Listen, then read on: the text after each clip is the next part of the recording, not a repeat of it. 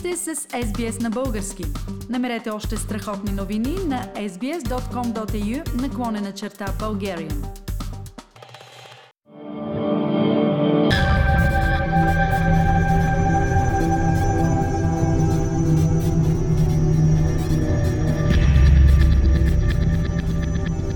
Поставен съм в затвор без да съм извършил престъпление. Сподели съвсем наскоро мой познат от Мелбърн. Да, това е усещането, което имат много хора тук заради екстремните мерки на затваряне на града, предприяти от премиера на Виктория Даниел Ендрюс. Нека само спомена. Затваряне на бизнесите, наскоро отмененият полицейски час, забрана на събирания на хора, 5 км лимит на отдалечаване от дома, само 2 часа извън дома, носене на маски навсякъде, към това трябва да прибавим и глоби от 5000 долара за неспазване на повечето правила. Нещата стават още по-странни, като добавим, че всички тези мерки се налагат на 6,5 милиона души при средно 10 нови случая на ден и смъртност, забележете, от 0,08% от всички тествани. На фона на тези данни човек неизбежно си задава въпроса – наистина ли са здравословни съображенията за парализиране на Мелбърн? Защо премиера Ендрюс, който казва, че стриктно се придържа към съвети на здравни експерти, не чуе съвета на Световната здравна организация от тази седмица?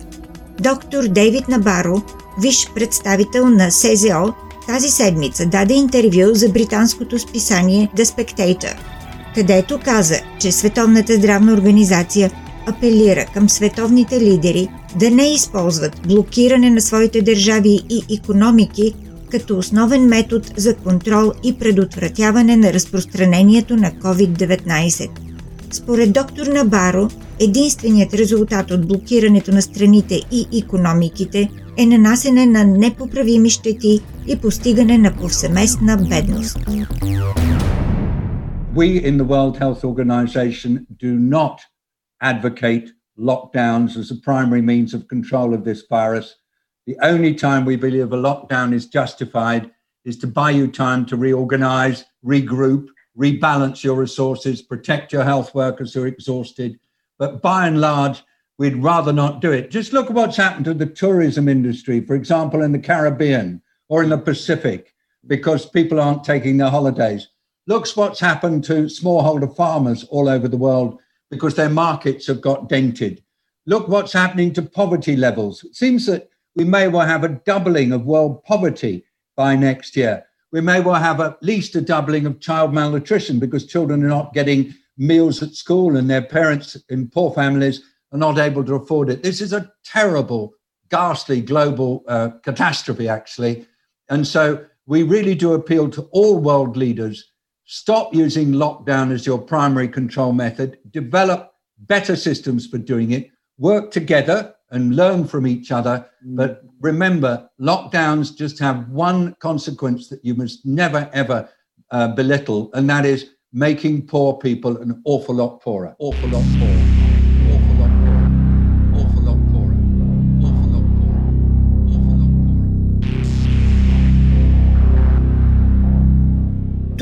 Спря обаче премиерът Даниел Ендрюс да обяви, че удължаването на извънредното и на бедственото положение до 8 ноември е най-подходящото действие, което следва обстойните съвети на специалисти от общественото здравеопазване.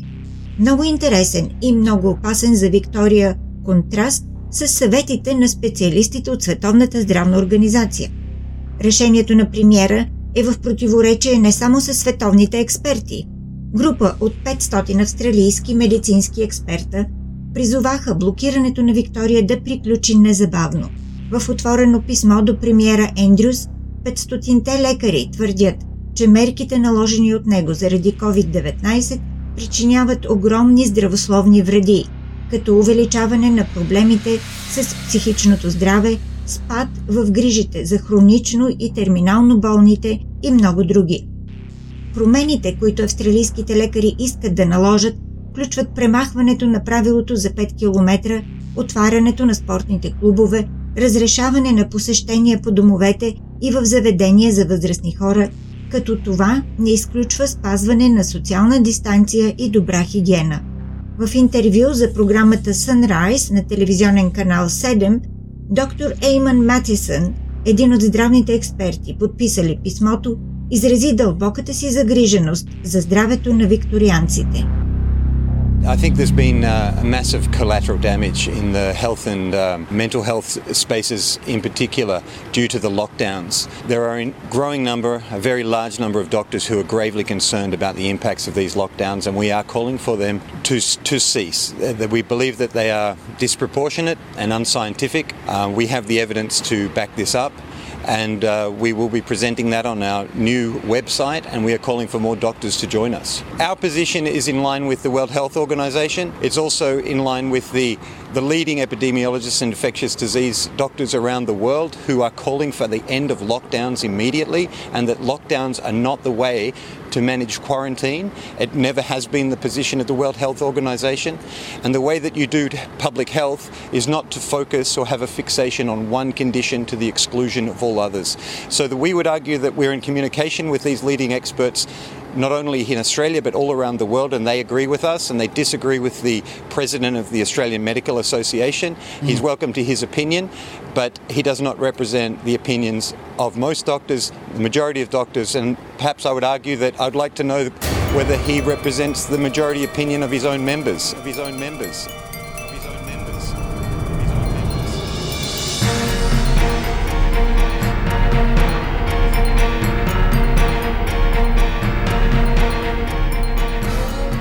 Силно аргументирано правно оспорване на валидността на блокирането на Мелбърн от премиера Даниел Ендрюс беше внесено във Върховния съд на Австралия на фона на нарастващото безпокойство на бизнеса заради очакваното продължаване на строгите ограничения след 19 октомври.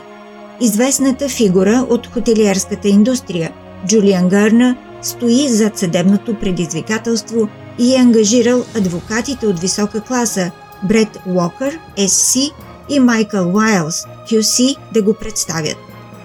Господин Гърнър задава въпрос дали ограниченията като правилото за 5 км и разрешителните за работа са пропорционален отговор на заплахата от коронавирус и дали не противоречат на конституционните права за свободно движение при разумно предприемане на лични, семейни и търговски дейности – които са неделима част от нормалния живот на австралийците. Да, именно нормалният живот на австралийците бе необяснимо и неоправдано отнет на мелбърнчани.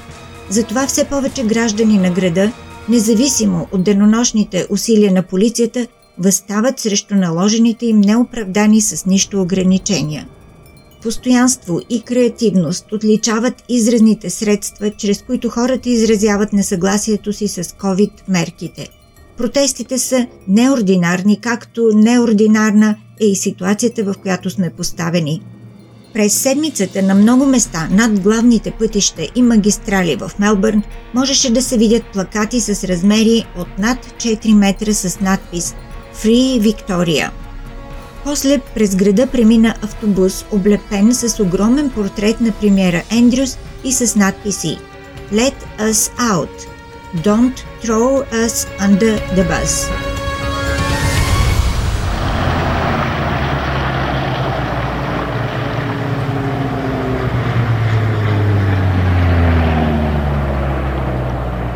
В събота, 10 октомври, в синьото небе над Мелбърн летеше малък едномоторен самолет, който дърпаше огромен плакат с надписа «Сек Ден Ендрюс, Скраб Омнибус».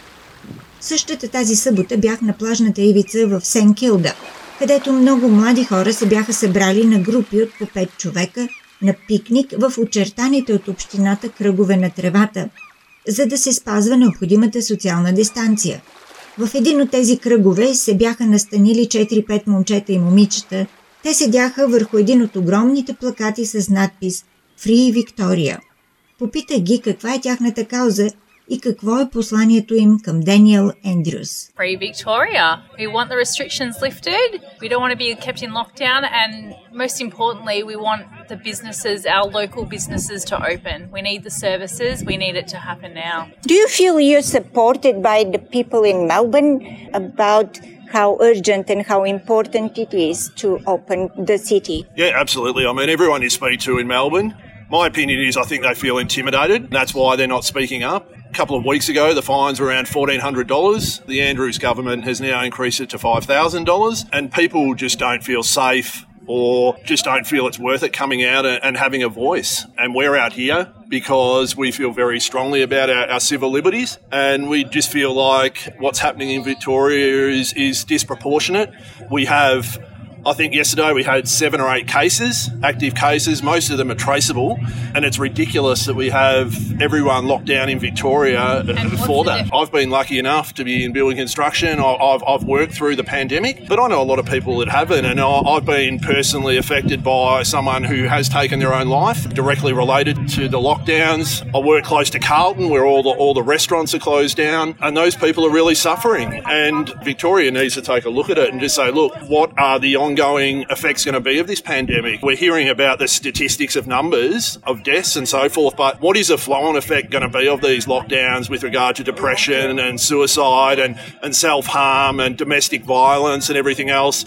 These mental health issues uh, may not, not show their face at the moment, but they can surface as post traumatic stress syndrome later on, two or three years down the track. This needs to be proportionate, and the actual percentage of people dying from COVID 19, particularly in our age group, is so minimal. And to have the whole state lockdown, which is not in line with the other states of Australia around the world is horrendous in, in, our view. And we've been in the longest lockdown, stage four restrictions for so long. I always question before the pandemic actually even came to Australia, the statistics that were out there that it was going to affect a certain age group. Okay, and that was the elderly. The resources that we put at that were insufficient and it was negligent. All the aged care facilities, they weren't managed correctly. There's people coming in and out. There was no PPE being worn. As it's turned out, they're the ones that have been affected. And if you have a look at the people that have died in Victoria, the majority have been elderly people. And we love our elderly, and we feel they've really been let down by the Victorian government. And Dan Andrews, he made a grave errors for this second wave of coronavirus due to the hotel quarantine disaster. And I just don't feel he's been held accountable for it. Keeps getting pushed aside and pushed aside and pushed aside. But during that second wave, after the inquiry came out and basically said he was responsible for the deaths of 768 people. And I just don't feel that he's been held accountable for that. And why should he now be in power still? The way you put it, it looks like they're saving lives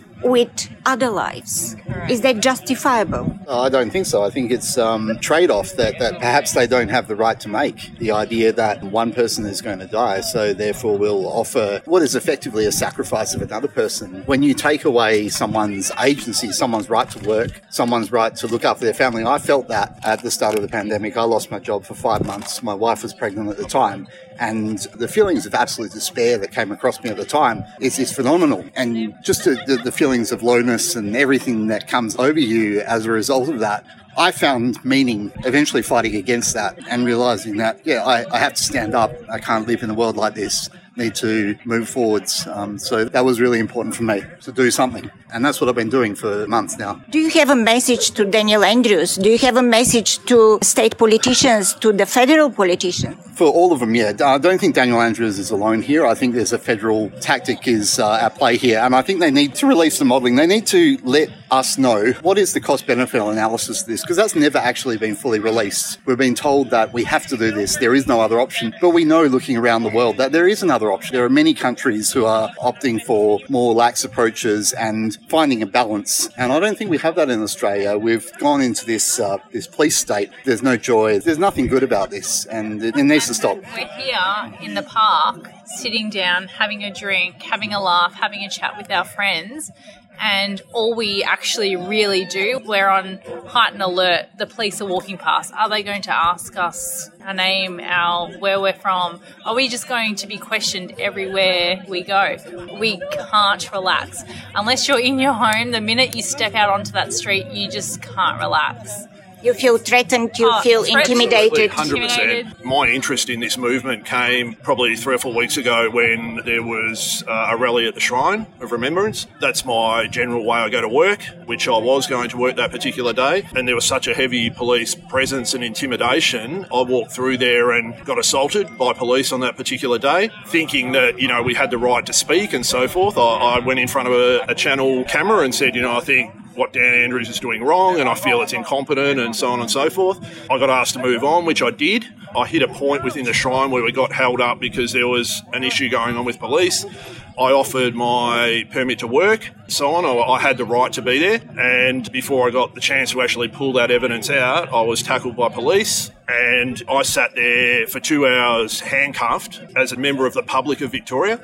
And I sat there for two hours handcuffed with a dislocated shoulder. And I spent the night at the Alfred Hospital. Now, the place that's quite significant to me personally, you know, with, with my grandfather fighting and dying in World War II for our freedom, it, it became quite personal. I actually reflected on it when I was sitting there handcuffed with a dislocated shoulder, looking at the shrine and just going, where are we now at in, in, in this country, in this state? I feel like I'm being suppressed. I feel like my freedoms have been taken away.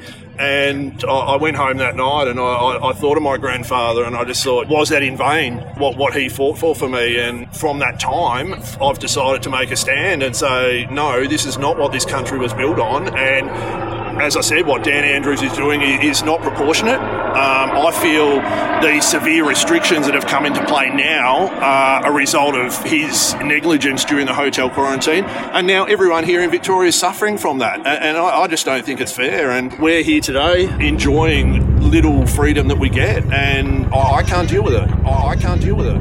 I, I can't deal with it. I, I can't deal with it. Докато взимах интервюто, над нас кръжаха полицейски хеликоптери, а полицаи заплашващо патрулираха наоколо. Това смути някои от присъстващите и те бързо се разпръснаха. Когато се върнаха да продължим разговора, в очите им беше онази тревога, така позната от местата с тоталитарни режими.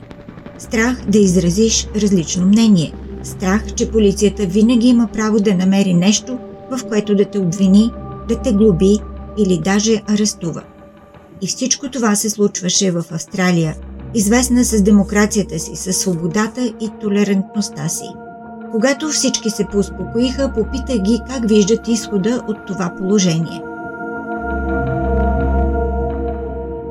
I think there needs to be a more reasoned debate on this, and I, I think that they need to release the justification for what they've done so that we can have the discussion. And I think, unfortunately, one of the things that they've clung on to is this idea that a lot of epidemiologists have estimated that 150 to 250,000 Australians would die from this, right? However, looking around the world, I think we can very clearly see that that's not true given the advances that we've had in caring for this disease. Um, we need to look at who we're killing by shutting down people's right to work, by shutting down their economic means, and not just in Australia. I think this is a global problem. There's there's going to be some fairly serious knock-on effects uh, around the poorer developing countries of the world um, that will absolutely dwarf whatever happens here. And I, I think that just doesn't get discussed at all in the, the, the calculus that they're making. How long are we going to sit here with shut borders for, closed off from the rest of the world? We'll have zero virus or close to zero uh, while it teems through the rest of the world. I, I believe um, the, the WHO estimated that there's something like 750 million infections worldwide. So everybody's got it except for uh, a lot of us and, and New Zealand and I believe some provinces in China. And that's it. We're the outliers.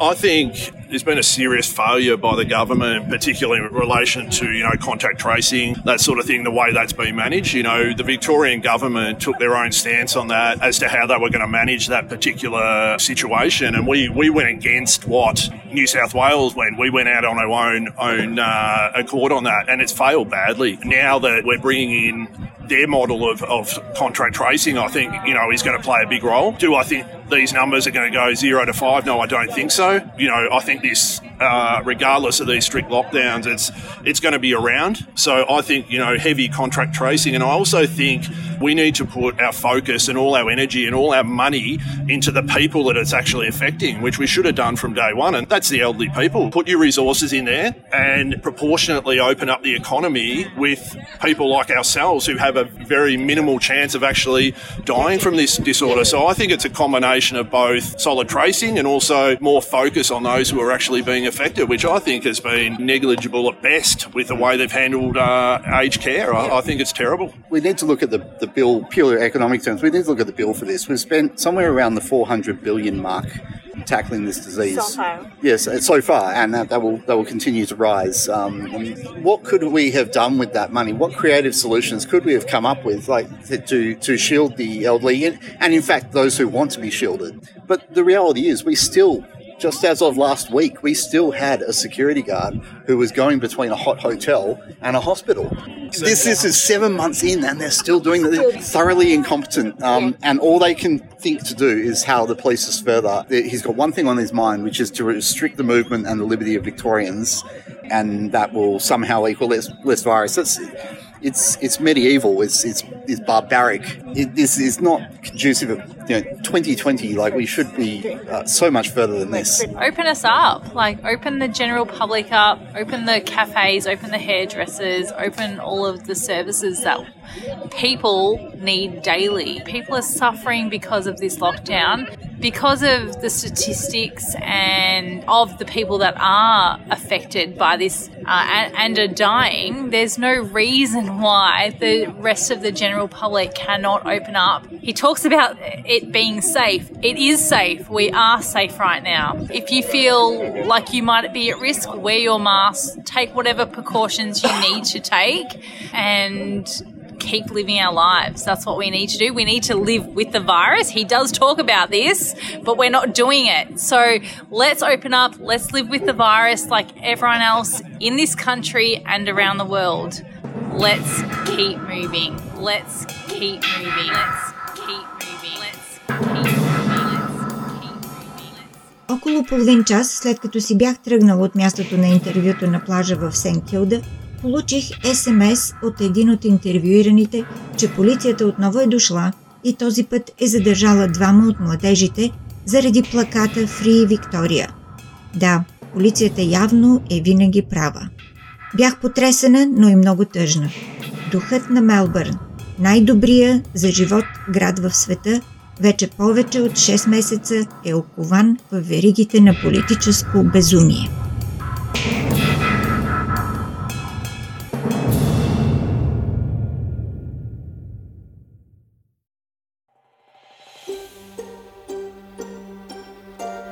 Харесайте, споделете, коментирайте.